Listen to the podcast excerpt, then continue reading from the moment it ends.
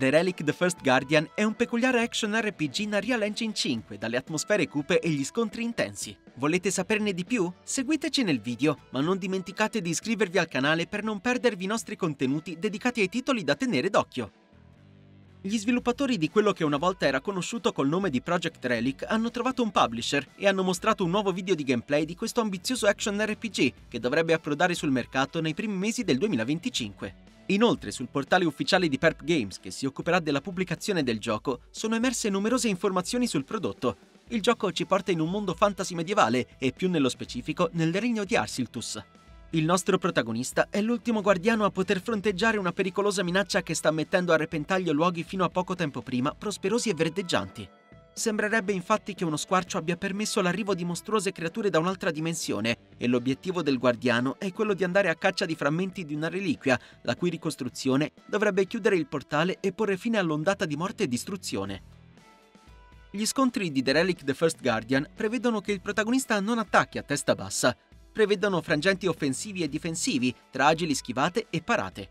La prima parte del video gameplay è un susseguirsi di sequenze che presentano le varie categorie di armi corpo a corpo, tutte caratterizzate non solo da moveset diversi, ma anche da uno stile di gioco unico. Scendere in pista con spada e scudo, ad esempio, non garantisce un potere d'attacco particolarmente elevato, ma al contempo fa sì che si possa assorbire qualche colpo in arrivo senza troppe difficoltà. Ben diverso è invece l'uso del pugnale o dell'ascia a due mani, che richiedono grande padronanza dello strumento di morte per calcolare con esattezza i tempi d'attacco e sapere quando è il momento di indietreggiare. Sembrerebbe inoltre che i giocatori possano sfruttare l'ambiente per punire i bersagli, magari facendo esplodere barili oppure facendo crollare massi grazie a degli incantesimi.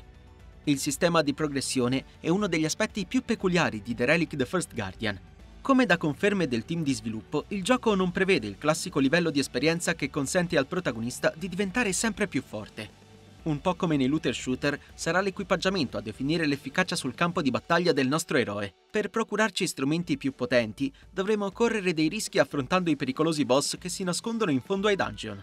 The Relic The First Guardian è infatti un semi-open world, definizione che lascia intendere comunque la presenza di zone da poter esplorare liberamente.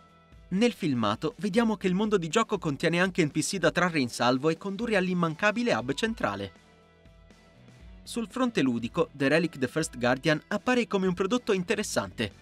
Lo stesso possiamo dire della sua grafica in Real Engine 5, tra una densa vegetazione, superfici all'apparenza dettagliate e abomini d'ogni genere a contrastare il nostro guerriero. Gli effetti particellari sembrano ben fatti, ma al pari dei filtri applicati all'immagine potrebbero minare la leggibilità dell'azione, soprattutto durante gli scontri più concitati. Il feedback dei colpi inferti non ci è sembrato sempre preciso, coi mostri che tendono a restare impassibili nel ricevere gli attacchi del protagonista. Detto questo, manca ancora diverso tempo al debutto di The Relic The First Guardian su PC e console current gen, e il team potrebbe impiegarlo per limare tutta una serie di spigoli dell'esperienza. Che cosa ne pensate del gioco? Ditecelo nei commenti.